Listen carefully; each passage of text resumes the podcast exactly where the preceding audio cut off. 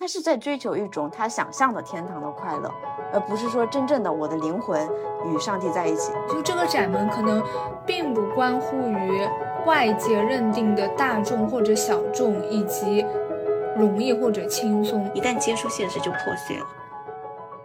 你我都行驶在一片旷野上。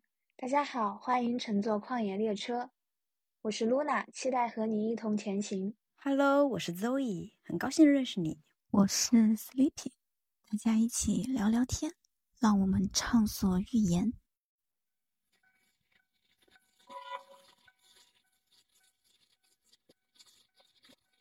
各位听友，前方到站，窄门又见面了。这次我们一起读的这本书叫《窄门》，《窄门》这本书非常薄，两到三个小时就可以看完的那种。我们选取这本书一部分的原因，是因为它的作者纪德是诺贝尔文学奖的得主；另一方面，是因为他描述的这种爱情，我们对爱情这个话题呢产生了很强的兴趣。究竟什么是爱情？它和这本书的名字《窄门》又有什么关系？我第一遍看的时候是在今年的年初，当时看完的感觉就是很迷茫。我当时就在想，诺奖得主果然描述的爱情就很难理解。因为我没有看懂这本书在干什么，我我会觉得男女主角有一点矫情，但是事隔大半年再看这本书，就好像感觉自己又明白了一点点。但是明白的是啥呢？就是爱情就是一种很复杂的东西。其实我个人对于爱情这个话题已经没有那么感兴趣了。但是这本书它真正吸引我的是它的名字《窄门》，因为我看到。他之前我也有在思考类似的这种话题，有点像那种主流以及非主流之间的关系，更平坦宽阔的道路和一条更艰难狭义的道路该去如何选择。然后我去读了这本书，另外两位小伙伴 Zoe 和 Sleeping 告诉我他是写爱情的时候，我其实还有点蛮失望的。对，因为我对他的那个期待可能是不止于爱情的这一种期待。我第一遍读完的时候，我就在想，嗯，因为我是在那个下班的地铁路上读的嘛，然后就突然结束了，戛然而止，让我在那个地铁车厢的时候就有一种满头问号，就想怎么就没有了？现在我看来，好像。的确是有一点矫情，就是我不明白他们为什么在相互的过程中就是那种拉扯呀，而且也因为他那种时代的关系吧，然后他们都是来往都是信件描述，就就信件的这种交流，但是他们见面了之后又有很多话无法说出口，然后每个人各自的内心戏就很足，这放在我们现在来说已经是一个要去靠想象才能理解的那一个。场景呢，一直都是书信来往，而且他们这边又引用了非常多的那种圣经啊、宗教啊这种的含义嘛。但是在我今天整理相关里面的一些内容和读书笔记的时候，有一点能够理解罗杰姆和阿丽莎他们对待爱情以及对待幸福的看法了。都很想看，但是呢，一直没有勇气打开看。通过这次机会，我们一起读嘛。我读完之后，说实话，我刚读完的时候我就觉得好矫情呐，弄什么呀？在一起就在一起了，不在一起就不在一起了，我就感觉我很世俗的。哦，我再反复去理解一下，为什么他是这这种这种性格，这种爱情呢？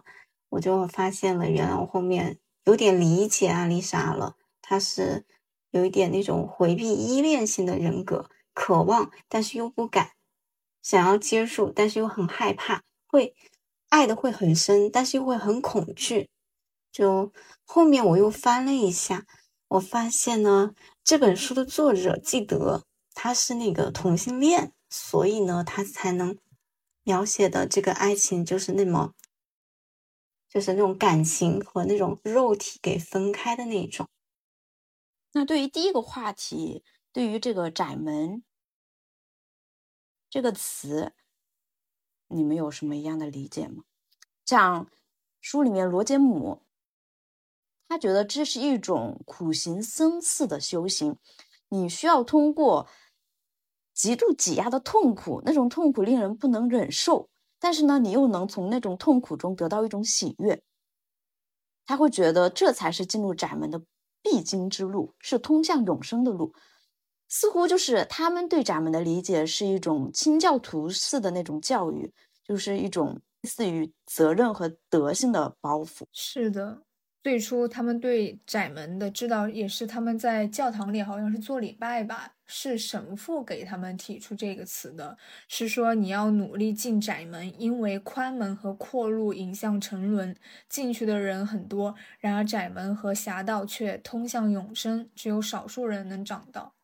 这个看起来在我眼里有点。可以可以这么类比吗？有点像那种就是我们常说的独木桥和阳光大道的感觉。但是对我来讲的话，也是我近几年就是在思考的窄门，它可能是你说它是一条小众的路吧，好像也不是，但是它似乎又是和我们主流选择的那种道路是不一样的，在他们那边。嗯，我们书中的两个主角，他们认为这个是要自己自我经历痛苦的挤压才能取得的那种成就嘛。可是我感觉我们，嗯，其实很多人也是一样的，因为我们对成功或者是对获取幸福来说，成功和幸福它是一个比较缥缈的东西。就你怎么样才可以去获得这样的东西？就是我们好像是。一定得付出极大的代价，或者是遭受极大的磨砺，才能去拥有一个真正的好的东西。我怎么去理解你说的主流和小众呢？在我看来，好像其实这个窄门是一个小众的东西，反而宽门是一个主流的东西。这个是它这个窄门是一个小众的东西。就这给你的感觉，好像你一定不能被那种选择跟大多数人一样，就走那种什么比较稳妥呀，或者是按部就班的方式。你一定要那种另辟蹊径，或者是真正追求你自己的那一种心之所向啊。然后这样的，这样的可能不是被很多人认可的路，以及鲜为人知的那种的小路，你才能通向成功嘛？和主流走不同的路，一定正确吗？或者是你，你主动历经磨难，一定会是成功的节奏吗？我这里我有一点觉得，包括我自己在内，就是比如像我自己，我有时候我不知道自己该去做什么，或者是对自己接下来的选择感到非常迷茫的时候，这个时候我的内心好像都会有一个声音告诉我：如果你不知道去选什么的话，那你就选一个相对于比较难的那一种选择。如果你不知道做什么的话，你就去做那种相对于来说要你付出更多努力的那种事情。好像在我们如果对自己内心的目标不清晰的时候，就把自己主动交给那种要历经磨难的路，然后被动的去让自己坚持，或者是让自己承受这些磨难，就一定会获得成功一样。我感觉这也是一种不安感吧。就我这种的东西，我不知道该用什么样的其他一个什么样的条件或者是标准去衡量我这种东西。然后，但是当我不断的去努力，不断的去修炼，我就会告诉自己：你看，我已经付出了这么多了，花了这么多的心思，经历了这么多的困难，那我现在的这些成就肯定是正确的，肯定是成功的。就我没有什么选择那种乐不思蜀啊，荒废自己啊，我一直都在。努力拼搏奋斗，有时候会让我有这样的迷茫的感觉，会让我觉得你可能也不知道自己是不是应该走哪项门，你只是下意识的觉得，嗯，好像我付出了足够多的代价，就代表我能换来怎么样的一个结果。这样看，好像人们似乎就是会。批判那种享乐主义，嗯，一个是批判那种享乐主义，还有一个我感觉是自己内心深处的那种没有安全感，好像我如果得来的东西是那种毫不费力的，它好像就不算一种我真正的幸福一样。就你有时候，你比如像我们现在有时候你你休息的时候，你什么都不干的时候，你就会很焦虑，就我是不是在浪费时间？我怎么能如此快乐？就我在快乐的时候，我会想着，嗯，对，会有罪愧疚，会负罪。就我快乐的时候，我会想着这个快乐是如此的短暂，它最终肯定会去失去的。然而，在我吃苦的时候，又会想着。嗯，我现在很苦，可是吃完苦就好了。对我在吃苦，就代表我在做对的事情。有时候会有这样的想法，因为你不知道哪一样才是对的，哪样才是错的，然后就会说没关系，我吃苦的，看我在吃苦呢，这是多多么不容易的事情啊！那这个是不是就是长辈们给我们的那个教育的方式，就是说我们要先苦后甜？还是说，我觉得你刚刚说的这个跟那个阿丽莎有点像，她不就是那种嘛？她不追求那种很轻而易、轻而易举、很唾手可得的那种简单的那种幸福、那种快乐，她反而需要去攀登，需要越过那些难题、攻克难题，然后在那个过程中，她达到的那种幸福感会让她很满足。我觉得她追求的这种东西是虚无的。但是他精神上是愉悦的。其实很多东西你说是虚无吧，我觉得是也是，不是也不是，反正我自己能得到一些东西。他其实让我会想到另一个话题，就是说我之前看嗯那个罗翔老师的视频的时候，他说去爱具体的人，还是说爱抽象的人这个话题嘛？这种喜欢自己想象中的状态，不是抽象的一个状态吗？能因为具体的容易幻灭。够永恒？为什么我一开始说，我刚刚看完的时候有一种怅然若失的感觉，有点搞不清楚他们是在干什么？就是为什么要把一个爱情搞得这么复杂？就谈个恋爱而已嘛。我后面就是在那边整理的时候，主要是在被杀死后，他不是有了大量他的那种自我描述的信件嘛？慢慢从他那些信件当中。能够理解他，能够理解他的原因，是因为我也能够共情他追求窄门、追求那种自我满足、延迟的这一个幸福。有时候会感觉到曾经的自己也跟他一样。就当你爱上一个具体的人，或者是当你手中紧握一件东西的时候，有一类人，他们最后他们想每时每刻想的都是在如何失去他。以及这件东西会如何变质？就他们不会相信自己手上握着的这种东西是永恒的，因为他们觉得这种东西不是他自己得到的，是外来的，是附加的，自己总有一天会去失去它，而且太轻易得到的幸福最经不起考验。不过就我个人角度来想的话，我曾经也是这样的一个想法，因为我不知道。我该用什么样的东西去验证它的真假？比如说是一个幸福，或者是爱情也好，或者其他东西啊，就是一份感情。它这种东西是的确没有非常明确的标准去判定的嘛。然后我就会不知道它是真的吗？我真就是他对我真的有这么重要，或者是我在对方的心中有那么重要吗？如果随随便便就能爱上的人，是真的爱他吗？而且放在我们这种的，嗯，相对来说比较和平的那种时代嘛，以前不是会看过很多的作品以及影视作品，比方说在战争时期，就是有时候大家为什么会对那种战乱下面的感情，或者是那种历经了。大大起大伏那种波难的感情，觉得更为动人，是感觉哇！你看他们经历、经受了那么多的考验，他们才是真爱，或者是他们过了那么多的磨难，他们的幸福才是真的。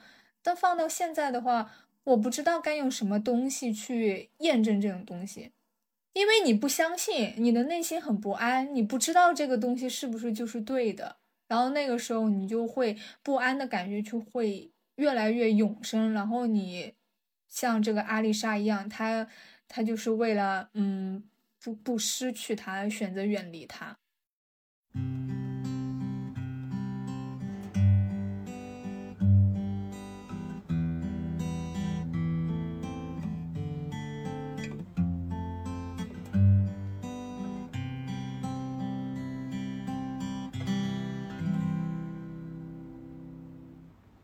其实我觉得我跟阿丽莎很像，就情感方面，我开始觉得很矫情，我后面就觉得我好像是这样的，就是那种回避依恋型，就是很爱，但是又很恐惧，爱的越深，恐惧就会越深，就会觉得这个东西我没办法时时刻刻拥有，我为了将来那很难去难测的未来而去放弃现在，我觉得我会是这样的人。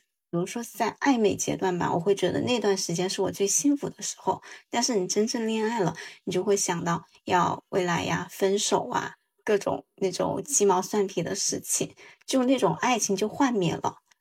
我会很很恐惧，因为我觉得幸福它不是我这辈子都能永远拥有的，它就是片刻的。爱情也是片刻刹那的，就像烟花那样绽放一下就很灿烂，后面就没了。因为我这种就不适合谈恋爱，因为你会你会对对方有很大的怀疑，就开始是百分百信任，然后一到后面接触嘛，你接触过多就会暴露很多缺点，也会有自卑呀、自我否定呐、恐惧的心态。你对对方，他如果没有给你足够的安全感，然后你就会对他进行怀疑，而且你一旦对他怀疑了，那个。那个信任是很难弥补的，你后面就是就是会分手的那一种，我就觉得，我感觉这方面我有点像他，所以我到后面我能理解他们。阿丽莎她又有那种宗教的那种背景嘛，然后他们又是信任那个清教徒嘛，信上帝，信耶稣嘛，然后那种他们那种基督教就是就是觉得人吧就是原罪。人一出生就是有罪的，我们是远离上帝的。然后呢，我们要努力去吃苦、去修行、去靠近上帝。只有在痛苦的时候，我们信仰上帝，我们才会能得到那种满足啊、幸福啊那种感觉。他追求的不是幸福这个结果，那个幸福的过程，他会得到快乐。那其实我们现在已经讨论到另一个话题，就是说，阿丽莎对。罗杰姆的爱，还有罗杰姆对阿丽莎的爱，对吧？嗯，其实也就是在讨论这本书它里面的那种爱情观吧，他们主角之间。那我说一下我对那个窄门的理解吧。我第一开始我看这本书的书名，我觉得窄门窄，我就是很字面上的意义，就是不，就是这个道路很狭窄。然后呢，我看了一下这本书的简介，我在想，咦，是不是这个人呢，就到了一个境界，他就会遇到一种瓶颈，他突破不了。然后我我希望通过这本书，就突破瓶颈，就达到人生的那种新天地的感觉。眼看的时候，我发现这个书中给窄门他下了定义嘛，他是那个西方的那种宗教嘛，窄门就是永生嘛。后呢，阿丽莎她又是那种很宗教意味的，她就会觉得走向窄门。我记得好像有一句话是说，这个窄门太窄了，没办法容纳两个人同时走下去，所以阿丽莎她放弃了窄门，她决定让那个罗杰姆走向窄门，去接近上帝，她就放弃了，自我放逐了，牺牲自己。其实我我觉得阿丽莎有点傻。就是要我就觉得窄门太窄，要走也是我走，我才不管你呢，凭什么你走？要走肯定是我走，我要去接近上帝。首先开始，朱丽叶特也是喜欢那个罗杰姆，然后朱丽叶特吧，为了。好像是为了那个姐姐阿丽莎的幸福，牺牲自己跟她一开始不爱的人在一起。然后阿丽莎嘛，也想着为了妹妹的幸福，也牺牲自己。当时她本来好像是差一点点可以答应罗杰姆，然后她又拒绝了。然后到后面嘛，她死的时候，她又在这边怀疑起了自己的这个自我牺牲的感觉，会看见朱丽叶后面的那种。应该是可以算得上是幸福的生活状态，又责问自己，那我的牺牲岂不是白费了？我当初是真的想要牺牲吗？先是为了这样的姐妹的幸福牺牲自己，然后到后面又是为了罗杰姆的幸福，又牺牲自己，让自己选择离开，选择离开那个窄门。我是觉得我在看阿丽莎她的日记的时候，我觉得很窒息呀，就 是我觉得他追求的东西是一很难，就是说他追求的是超越世俗的欢喜嘛，他把它定义为是这种幸福的最高点，好像他想象，他他是在追求一种他想象的天堂的快乐，而不是说真正的我的灵魂与上帝在一起，而是一种无限接近、永久的靠近上帝的那种状态。我我觉得这就是他的幸福，他只能得到这种幸福。如果你给他是，我觉得是幸福的；如果你给他世俗的幸福，他反而不幸福了。对于他来说，不仅是对于他，其实很多人也是这样的。就你真正感到，你真正的感到幸福的时候，是你感觉自己在无限接近幸福的时候。如果这个东西它一到手了，我们就不幸福了。当下的当下的他是幸福的吗？我从他身上看到的是一种很、很、很纠结、很拧巴、很、很不开心的状态呀。但因为，因为他就是这种人，他只能得到这种幸福。我觉得他跟他对罗杰姆的爱吧，他有点像造神，就把罗杰姆抬得太高了，就就是觉得他德行也很高，什么都很好。我感觉有点是想象中的那种罗杰姆的那种，然后呢，然后他又是很爱去探索、去攀登，就把罗杰姆架得很高的位置，他就在去不断的去攀登，去靠近罗杰姆，但是他一直觉得自己没办法靠近，这就是现实中就是想象中的那种爱情，然后那种爱情呢特别浓烈，一旦他跟罗杰姆见面，这个爱情就破掉了，一旦接触现实就破碎了。我记得这个书里面有好明显、印象好深的一句一一一个情节吧，是他们书信往来一年之后，他们见面了，然后他们去那个海边散步，他们两个牵手了，但是呢，因为天气比较热，他们两个手潮乎乎的，就把那个手给松开了。我记得书上是说是很凄凉的垂下来，就他们见面的时候，就两个人是很尴尬的。阿丽莎就觉得，嗯，这辈子不要再见面了，因为他他能够感受到他那种很完美、很幻想中的那种爱情，一旦落地了之后，就发现很破碎，就没办法了，那就觉得不行，还是适合那种，就是两个人远离的，但是又要互相去表达爱意。那怎么表达爱意呢？通过书信往来。他，我记得书上就是说，你在我身边时。让我心支离破碎，但是远离你呢，我又不能活。所以呢，你只要去倾听，去表达你的爱意。就是说呢，你不能在我身边，那样的话，我会觉得你不再是一个神了，你就是一个凡人。我能放大你的缺点，但是呢，你又不能远离我，因为我爱你。怎么办呢？那你要去，你要跟我写信，我们用那个信件来表达我们自己的爱意。那那个时候，他是最幸福的。他只能得到这种爱。你知道我刚刚看这本书的时候，嗯，我刚刚看这本书的时候，他的那个简介是说阿丽莎罗杰姆他们是互为那个表表表姐弟吗？还是表兄妹？表姐弟还是表兄妹嘛？然后是说那个罗杰姆为了能够配得上阿丽莎的这一种期待，就不断的逼迫自己通过窄门，然后。去努力，先是远离他，再努力跟他站在一个高度。我当时以为是干什么啊？是那个什么？是因为那个先是碍于伦理，然后又觉得自己配不上他，就努力去赚钱啊，远离他呀，变成那种功成名就的社会人士，最后才来配得上他。对我当时以为是这样一个是东西，然后我看的时候发现啊，对不起，是我世俗了。所以像，所以像 Sleeping 说的那种，是说我可以把它归结为非世俗的那种爱吗？那什么是世俗的爱呢？就给你现给你现在快速写一下世俗的爱。世俗的爱是罗杰姆跟那个阿丽莎告白之后，阿丽莎说：“不行，罗杰姆，你要成功，你要去通过窄门。”然后罗杰姆奋发图强，一路一路从那个。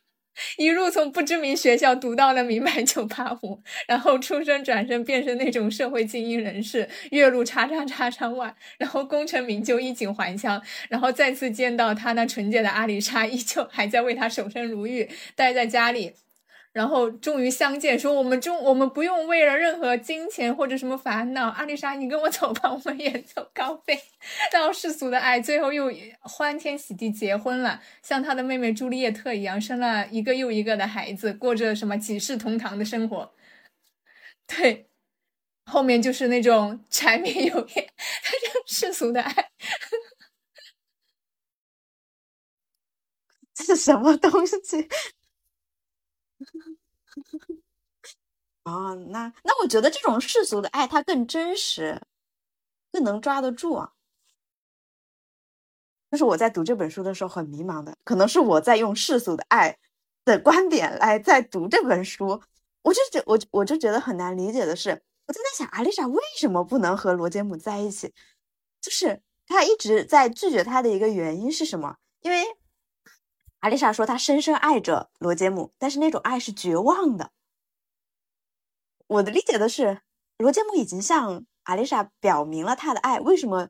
呃，阿丽莎还觉得那种爱是绝望的。我现在听你们这么一讲，好像就是我我在理解的那个高度已经很低了。我在一个很低的高度去理解他阿丽莎的一个非常神圣的爱吧。他说：“我觉得罗杰姆跟阿丽莎有点像。”两个人都是那种喜欢攀登，去克服一个个困难。我记得书里有说，那个阿丽莎喜欢更喜欢读外文书，因为那个书是你读懂之后，那些难以描述的那种满足感，比起他读那种他本国语言的书吧，更大的成就感。然后呢，他又是那种清教徒嘛，清教徒又是那种苦行修的那种感觉，你要自我约束，你要远离肉体的那种欲望，你要靠近那种精神的圣洁。啊，他是因为他是那种清教徒，他是希望能够去靠近上帝的。杰罗姆又是喜欢着阿丽莎，所以去所以去加强他对那种信仰的那种德行的那种追求。但是他们两个其实都有点想从中得到回报。我记得书上都有写，希望得到回报的。他们就是，我觉得这个希望得到回报，就是还是蛮渴望世俗的爱的，但是又很害怕。他在最最开始知道对那个阿丽莎的爱意之后，有描述他们的相处过程，其中书里有描述罗杰姆的，他有说到他无论是努力学习还是与人为善。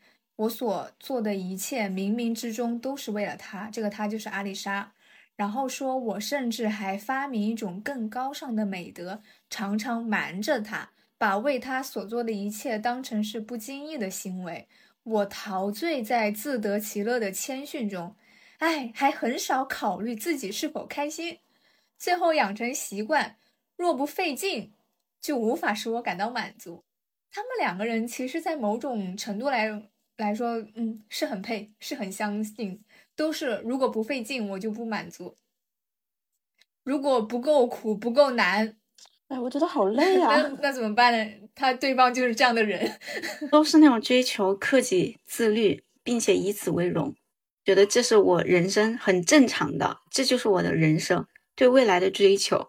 他就会说，与其说是幸福，不如说是获得幸福所付出的无限的努力。在这个追求的过程中，他的幸福跟德行两个人两个东西已经融合在一起了，所以才能书信来往这么多年。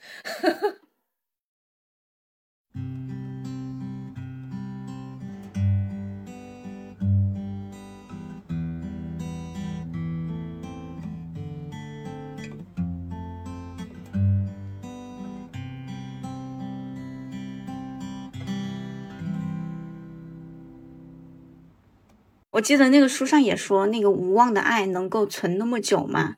然后在生活的摧残下，栉风沐雨，这份爱能不灭吗？阿丽莎死掉之后，这份爱就变成了永恒的延续了。它就是在两个人不断的深情当中蔓延、接近，但是又无限的延伸平行。行，那咱们来聊一聊世俗的爱吧。如果我以世俗的爱的跟这个视角去看阿丽莎跟杰罗姆的爱情的话，是不是很难懂啊？更难懂了。朱丽叶特的爱情就可以了，他们就是世俗的爱。我感觉不是，嗯，我感觉不是难懂，可能是看着费劲，不明白为什么要这么折磨自己。付的东西太多了，就是他自己吧。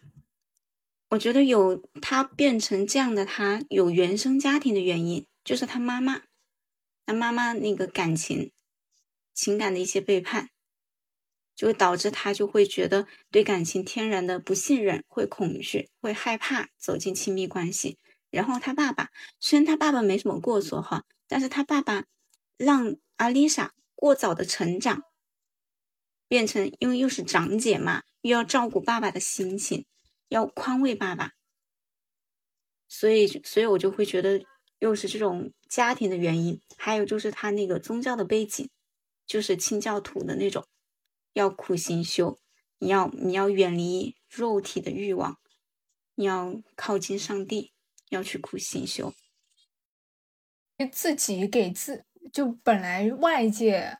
就给他们上了一道道枷锁了，然后他们自己又给自己设了很多的门槛。如果看世俗的爱，就是比较阿丽莎跟朱丽叶特。朱丽叶特，嗯，朱丽叶特就是一个比较普遍的这种现象吧。她跟她的丈夫，我记得你说。嗯，他的姨母问杰罗姆说：“你既然选择了他，我想你有充足的充足的理由。”但是杰罗姆的回答是说：“我并没有选择去爱他，我也不知道怎么就爱上他了。”杰罗姆还说过：“因为同他在一起，我会生活的更好。”然后他又说：“嗯，我活着好像除了爱再也没有别的理由。”他紧紧抓住爱，却对爱没有期待。这种爱很飘渺啊，追求这一种呀。我觉得，我不知道，我不知道是那个书本的那个描写程度哈，它更多的是在讲那个阿丽莎她的爱情观，她是那种想要深爱，但是又要远离的那一种。但是杰罗姆，我不知道他是不是，我不知道他是因为喜欢阿丽莎，所以这样子做。还是他也有一点，只是程度没有阿丽莎那么深。嗯，嗯，他们的爱情好像是在追求一圣洁，没有对象的就是有点圣洁。我觉得他们就是把那个爱情抬得太高了。后面有分开三年，对吧？就两他在分开的这三这三年里面，两个人都。我从我的视角看，他们都是都不开心的。如果说就是说两个人选择不在一起，是因为相处起来不舒服，嗯，觉得未来因为对方的存在并不是很美好，可以分开。但是他们两个分开以后并不开心，为什么他们还会在追求这种不？所以他们的不开心，他们追求的是这种不开心吗？哎，所以所以说。所以说，爱情，爱情让人难懂，让人头痛。你看，对于他们来说，啊，我我们不在一起，然后我们不开心，就是就是有一种那种痛并快乐着的感觉。哎，因为阿丽莎她太害怕了，她害怕幻灭，她把爱情想画，这个画面是指。罗杰呃，杰罗姆不爱他了吗？他他有两方面，我觉得第一方面是他自我否定，会恐惧，会放大、无限放大一些缺点；第二个就是，就是他会把对方的缺点也看到了，就觉得他不再是自己造神的那种高高在上的那种人，他是个普通人了，他的手会湿，那那种牵手的感觉特别不好。他后面回信又说了，即使你不松开那手，我也会松开。所以我觉得他们很适合精神恋爱，就是写写信、弹弹琴的那一种。也可能不过是在爱一个影子罢了，不仅是爱幻想中的对方，也是在爱享受这段感情的自己，在爱追求这个幸福的自己。因为我觉得他们两个就好，好像那那种是是在爱抽象的人，偏抽象一点点，因为他们又认识，又是有点点具体的。但是更多的是希望是抽象一点的，那样我会可以把你描绘成怎么样的，我会觉得你是怎么样的，可以幻想，可以可以给你加很多闪光点的那一种。罗姆在服兵役的那个期间，阿丽莎给他写了很多封信，对吧？从阿丽莎的信里面，我感觉到就是她的信一封比一封变得不安和紧迫。在写倒数第二封信的时候，我记得她说：“这是我写给你的最后一封信了。”但是最后她还是写了最后一封信。就我觉得她最后一封信很有意思，是阿丽莎她的态度的转变了。她之前是说：“哎，我不想和你见面。”但是最后一封信说，他叫杰罗姆不要犹豫，他说：“你就不要犹豫，赶紧去，也不要为我们在一起只待两天而感到遗憾。我们不是还有整整一生吗？”这我觉得是不是阿丽莎在那个期间，她经历了什么，或者说她思想斗争了很久，她的爱从一个很神圣的地位，或者说拉低了一点点？觉得没有，我觉得他们俩的一生就是一生的书信往来，他们不适合接触，不适合长期见面的那种。即使有一个月待在一起，也是一天之中的一小段时间见见面、说说话的那种，而且是非常克制、克制自己的那种。不会有过多的那种很轻松的那种。不过罗姆他之前有一段时期，他其实是有一点想去捅破这个窗户纸的，想和他订婚嘛。因为这个举动反而让阿丽莎一下子就是戒备心更强，并且非常严厉的说：“以后不要这个样子了。”嗯。我看的时候，我其实不能理解阿丽莎的行为。就是如果我觉得在现实生活中，阿丽莎这种爱会让对方感到窒息，会吗？是我想靠近的时候，你又在远离。如果是不同的人，不是很享受这种关系的人，还是不合适的。但是书里的杰罗姆，他也是一个苦行僧大怨种，然后两个苦行僧正好就凑一块了。对，还是相匹配的。你换一个人也承受不了呀。在前面我记得，杰罗姆是朱和朱丽叶特嘛，在花园里聊天。杰罗姆聊到他对阿丽莎的喜欢，谈到了他对未来生活的一个遐想。这些被阿丽莎听到以后，阿丽莎变得更不开心，甚至有点躲着。因为当时杰罗姆只顾表演自己的情感，因为他知道阿丽莎在那里。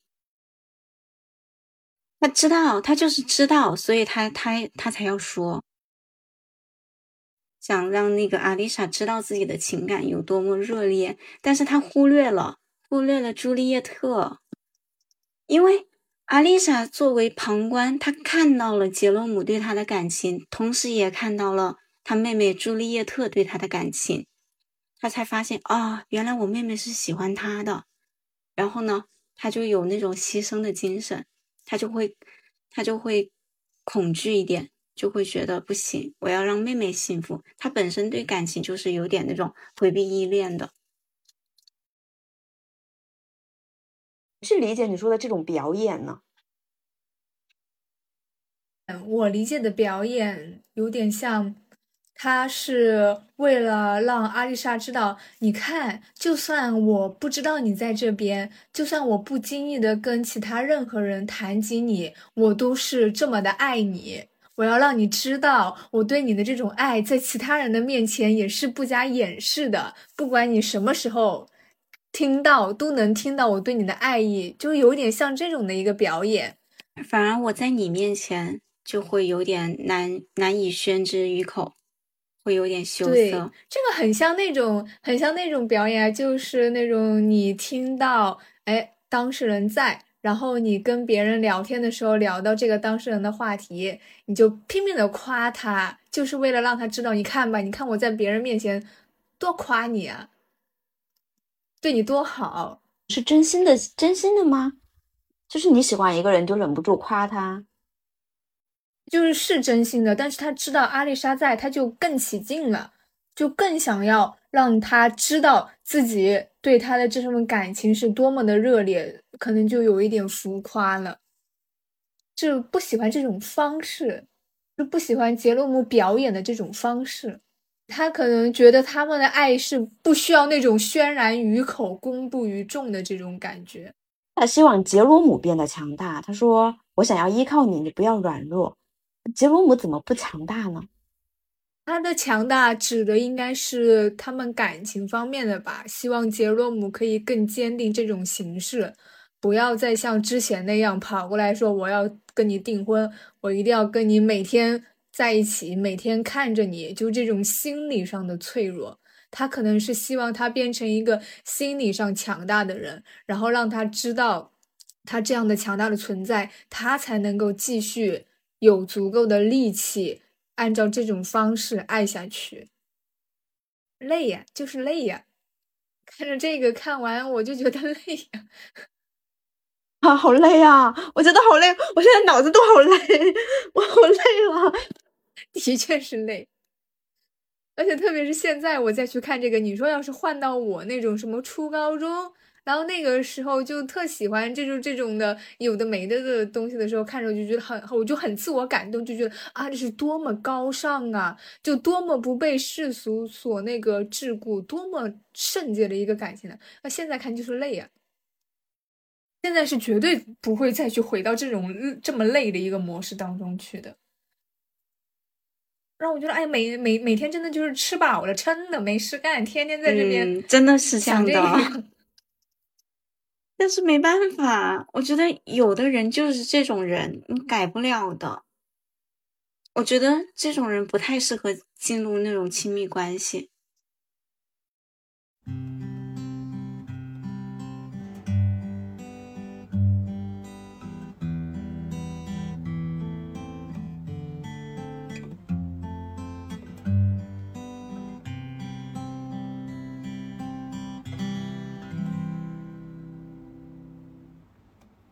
就是书里面也说嘛，只要你少一点自大，他们的爱情就会变得容易一些。所以他们两个是个自大的人吗？自我感动的人？自我感动可能是有一点存在，但自我感动我感觉有一点。嗯，你说自大的话，其实他们两个人这个也没碍着别人呢，只不过是自己写写信而已。呃，杰罗姆他就说，说他无法抵挡美德这条毒蛇的缠绕。英雄主义吸引着他，他分辨不出来美德和爱之间的区别。阿丽莎的爱越让他痛苦，他就越爱。可能是抱有一种拯救的心态，觉得自己有义务去把对去把阿丽莎从这种痛苦中解救出来。他他当时喜欢上阿丽莎的时候，不是说了吗？看见阿丽莎哭了，他就生出要终身庇护阿丽莎，免受恐惧之苦和生活之苦的。这种激情贯穿他一生，他就有一点想要保护他。阿丽莎，她是因为自己自身的经历吧，就导致她有点渴望又恐惧，所以导致他们两个之间的感情就是就是要远离对方，靠近上帝，是互相接近又遥遥不及那种感觉。哎呀，累，说到是真的累，觉得累，真的累，是真的累。就累到，因为他们的感情这么累，导致我可以理解阿丽莎为什么对朱丽叶特会产生自私的想法。在他的认，在他的认识里，他必须去要去做出很多的牺牲以及付出，才能得到一件事情。但是他觉得他的妹妹朱丽叶特就如此轻而易举的获得了这份幸福。是不是有一点那种我吃过的苦，凭什么你可以不吃？你也要吃？对，就 我是会觉得那种苦可以不吃，但对他们来说，他们可能会觉得，嗯，既然我吃过了苦，就我对这件事情是付出了这么大的努力的，那其他人是不是应该也这样呢？如果其他的人这么轻而易举的就获得了这一件东西，那我的付出算什么呢？有种笑话在里面，像只有我一个人，只有我一个人过得这么辛苦，过得这么累，其他人都过得那么幸福，可能会有点这样的失落在里面。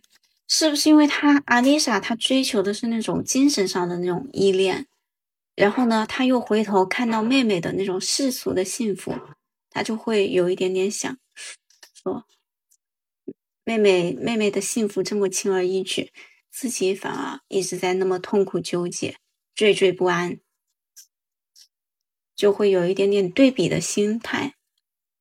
这边说他死后写的信件中。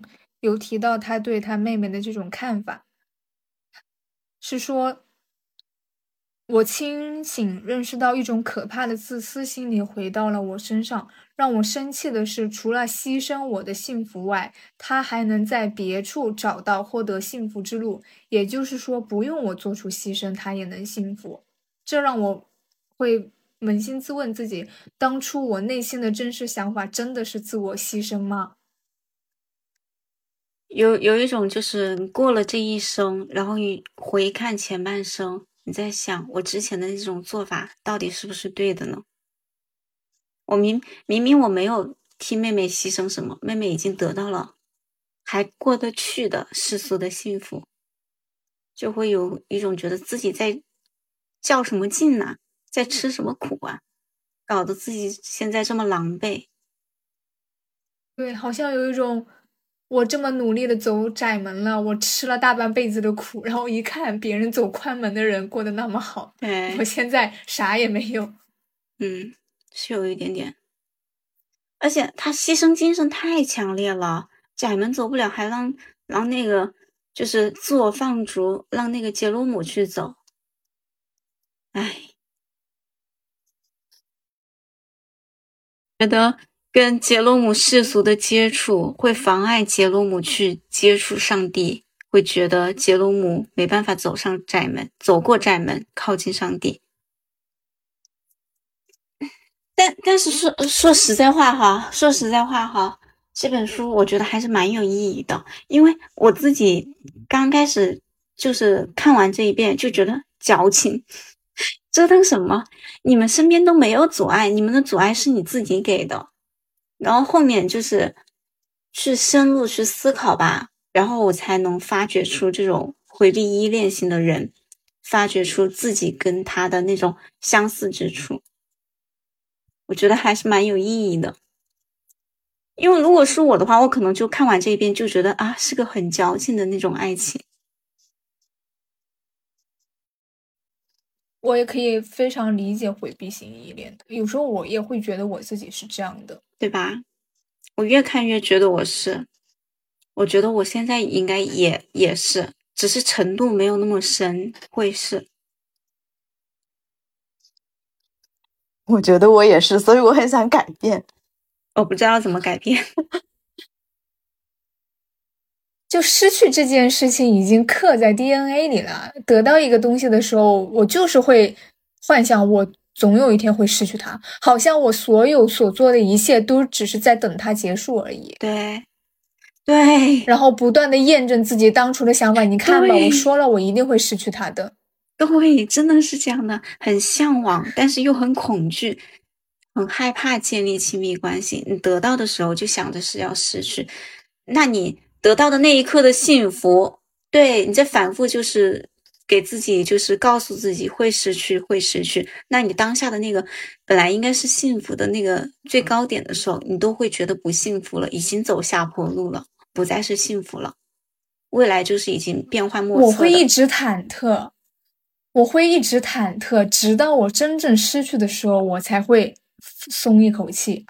有他的时候，每时每刻都在胆怯，都在戒备，都在怀疑，然后直到他失去了，才会告诉些好，才会告诉自己好了，现在可以恢复原样。对，真的是不用再担心忐忑了，就是这一种感觉。我在想一个问题，是你就是你，你有想着去改变他吗？或者说你觉得这种状态已经很好了？你虽然去规避了一些风险吧，但是可能你也缺少了一些乐趣啊，或者是因为你害怕，你害怕你就不会去啊，体验了。你说这种的，我觉得这种是蛮好的，保持现状是蛮好的，因为我的情绪不会再波动。就是如果一旦进入那种亲密关系，你情绪波动的很厉害，你这个人就会很焦虑，你反而你自己正常的生活都会影响很大。嗯，我正常生活会受到很大的影响。哎，这让我回到了窄门这个话题，就是我知道我害怕这种关系，所以我选择一个窄门去克服这种心理，就是去体会这种不舒服，是不是也算一个窄门？算你的窄门，就是你害怕，你要去克服，是你的窄门。这这突然让我对这个窄门有了一个新的理解了。就这个窄门可能并不关乎于外界认定的大众或者小众，以及容易或者轻松，它就是每个人自己内心的一道窄门，自己内心的一个一个就是自我磨砺、自我也满足感的延迟，就自我去修行、修炼的一个过程。所以是不是我最开始就是跟你们说想看这本书，就是我当时是说我希望能突破瓶颈，达到人生的新天地的这种感觉。我记得我看完之后还是有一点点觉得，咦，好像没有这个呀。但是听你们这么一讲的话，好像又回到这里了。嗯，可能是因为他这边是用来大篇幅的描述了爱情吧。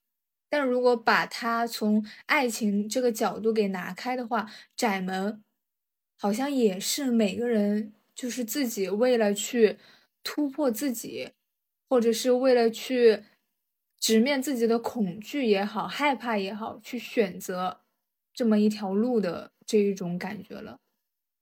深奥了，不愧是诺贝尔 诺贝尔的作品。不愧是 诺奖得主。我觉得选这种书真的是没有错的。前前所未有、前所未有的深奥了，一度话题难以继续。一直在这边讲一些文学哲学的东西呢，有点像那个呀，它有点像一种就是自己给自己强加的那种自我约束。比如说啊，比如说你现在不是休息的时间嘛，然后你那个想想玩游戏，想放松。然后另一个嘛，你又觉得自己是在浪费时间，然后又觉得自己应该学习，那这个时候好像学习就变成了一个窄门。然后因为你在做一个似乎看上去要你付出痛苦的事情，好像它有点像那种我们当下无数个大大小小的角色当中，自己用自我约束力去践行的一件事情。然后这一些时刻就变成了你的一道又一道窄门。当然，大家对这个的定义肯定是不一样的。那有些人可能觉得学习是一件很轻松的事情，然后另一个大家觉得什么玩游戏就是那种很浪费的时间。但有可能玩游戏对你来说也是一种窄门。我觉得你刚刚那一段话说的特别好。大家对一种声音的呼声越来越高的时候。另一种选择似乎就变成了一道窄门，但是他们这两个之间的关系是可以随时相互切换的，没有什么东西是永远的安稳的、稳定的或者是正确的。有点像现在，比如说我们也讨论过工作，这工作是毫无意义。我们那一期讨论过这个，然后一下子。放在现在的话，好像很多人都在辞职，然后这个时候我有一种就会发现一种观点以及视角的错位。放在以前的话，好像我们那一些有工作的人呐，或者是有那种稳定生活的人，他们是有一种优越感在身上，会嘲笑那种不努力工作，然后动不动就辞职或者是没有稳定生活的人。然后这个时候你选择了。去辞职，选择了不去做大家就是比较公认的那些事情，去追求自己的东西，你相当于是走了一道自己的那种窄门嘛。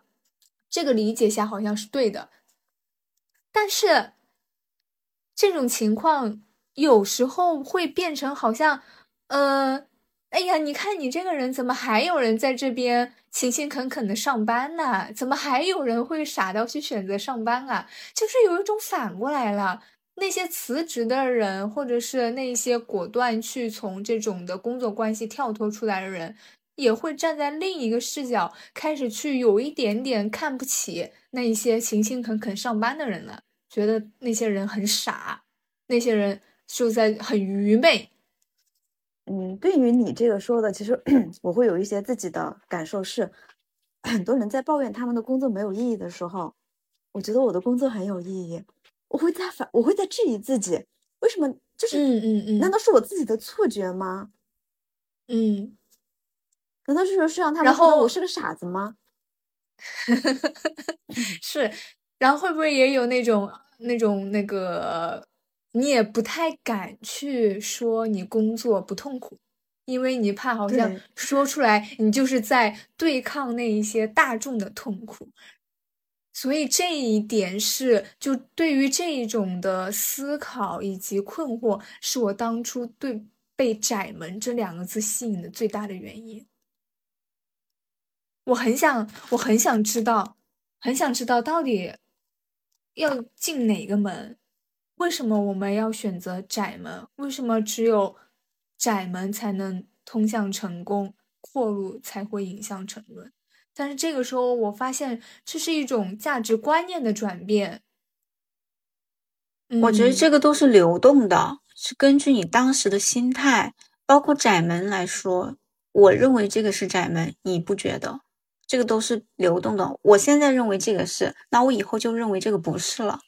都是根据当时的心境的，都是可以改变的。人就是多变的，就有情感复杂的。是，可是你有时候就会不得不受到一些大众声音的谴责嘛？就比如说在那种一边倒的情况下，你选择另一个，可能你选择这一个，在当时看来是一个非常了不起的选择，但是现在又变成了让别人看不起的那种选择。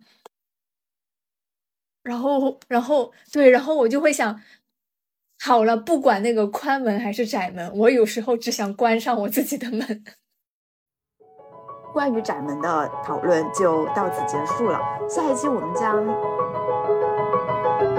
以恋爱脑这个话题来进行一些分享讨论，欢迎大家的投稿哦。拜拜。具体投稿。哎，不用投稿了，因为因为那个这一期发出来应该没有什么时间让大家投稿。